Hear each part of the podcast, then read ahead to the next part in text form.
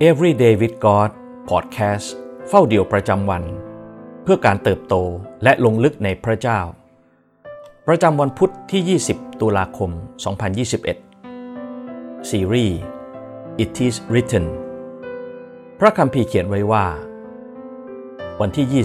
20 ทำลายป้อมปราการเข้มแข็ง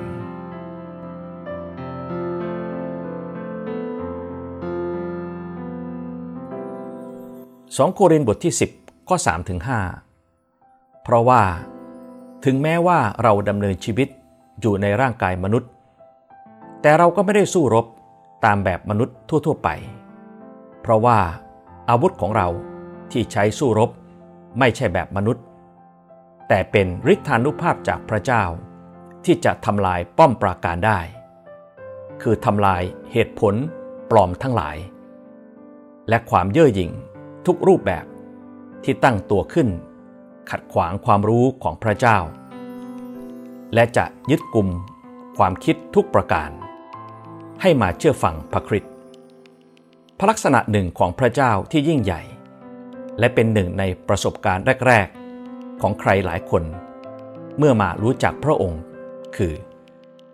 พระเจ้าทรงเป็นพระเจ้าแห่งความรัก และการอวยพร มื่อเริ่มรู้จักพระเจ้า หลายคนเริ่มมีประสบการณ์กับการอธิษฐาน ผ่านเรื่องต่างๆ ในชีวิตประจำวัน บางก็ขอพระเจ้าช่วยอวยพรในการเดินทาง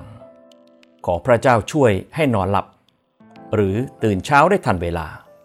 บางก็อาจขอให้มีรถเมย์มาทันเวลาที่เรารอคอย และบ้างก็เคยอธิษฐาน ขอให้ฝนหยุดตก คริสเตียนหลายคน ล้วนเคยผ่านประสบการณ์ การขอให้ฝนหยุดหรือเลื่อนไป พระเยซูเองทรงเป็นต้นแบบให้เราในเรื่องนี้ เมื่อทรงห้ามพายุ ในมาระโกบทที่ 4 ข้อ 39 บอกว่า พระองค์จึงทรงลุกขึ้นห้ามลม และตรัสกับทะเลว่า จงสงบเงียบแล้วลมก็สงบ พายุก็เงียบสนิท เราเองจึงสามารถเรียนแบบพระเยซู และสั่งสถานการณ์ที่เกินการควบคุมของเราได้ เพราะเรารู้ว่า ไม่ว่าสิ่งนั้นจะเกินกำลังของมนุษย์ไปสักเท่าใด แต่ในนามพระเยซู ทุกสิ่งย่อมเป็นไปได้ หลายครั้งที่ในพระคัมภีร์ มีการกล่าวอ้างถึงพระคำของพระเจ้า ทั้งพระเยซู และเหล่าอัครทูตก็กล่าวอ้างพระวจนะของพระเจ้ากันทั้งสิ้น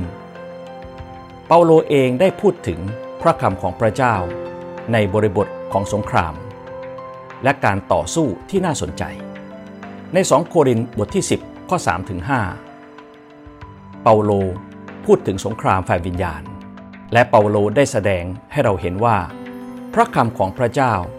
สามารถทำลายป้อมปราการของศัตรูลงได้ ป้อมปราการนั้นคือทุกสิ่งที่ตั้งตัวขึ้นขัดขวางความรู้ และน้ำพระทัยของพระเจ้า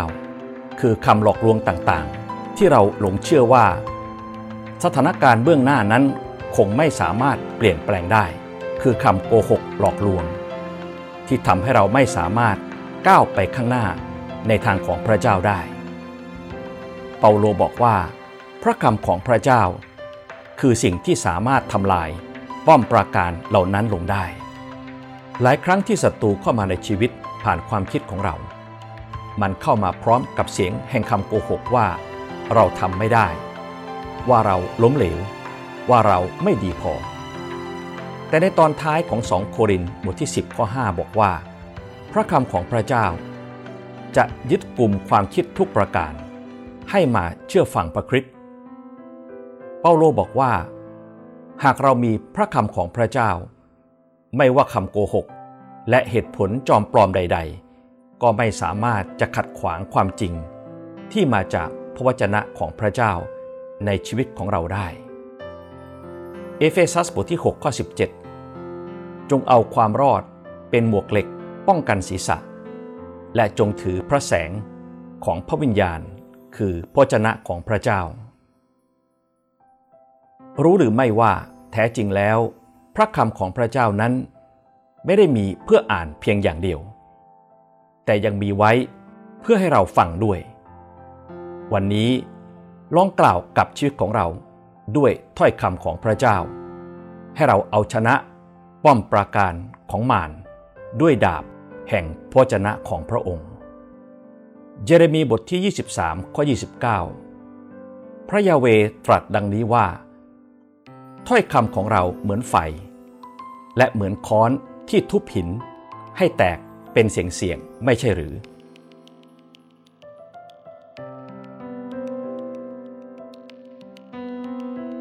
สิ่งที่เราต้องใคร่ครวญในวันนี้ มีข้อพระคัมภีร์ข้อใดหรือไม่ ที่พระเจ้าใส่ไว้ในใจของเราวันนี้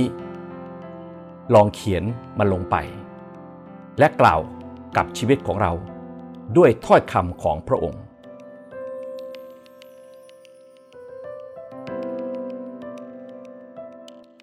ให้เราที่ฐานด้วยกัน พระเจ้าที่รัก เราขอบคุณพระองค์ที่วันนี้ทรงประทานดาบที่มีฤทธิ์อำนาจยิ่งใหญ่ คือถ้อยคำของพระองค์เอง ขอทรงประทานความกล้าหาญและปัญญาให้กับเราวันนี้ ขอสอนเราให้สามารถนำถ้อยคำของพระองค์ไปใช้ในสถานการณ์ชีวิตที่เรากำลังเผชิญ ขอทรงประทานใจที่รักในพระคำที่ยิ่งเราได้ยินและได้อ่าน เราจะยิ่งมีความเชื่อ ความหวังและความรักในพระองค์ อธิษฐานในพระนามพระเยซู เอเมน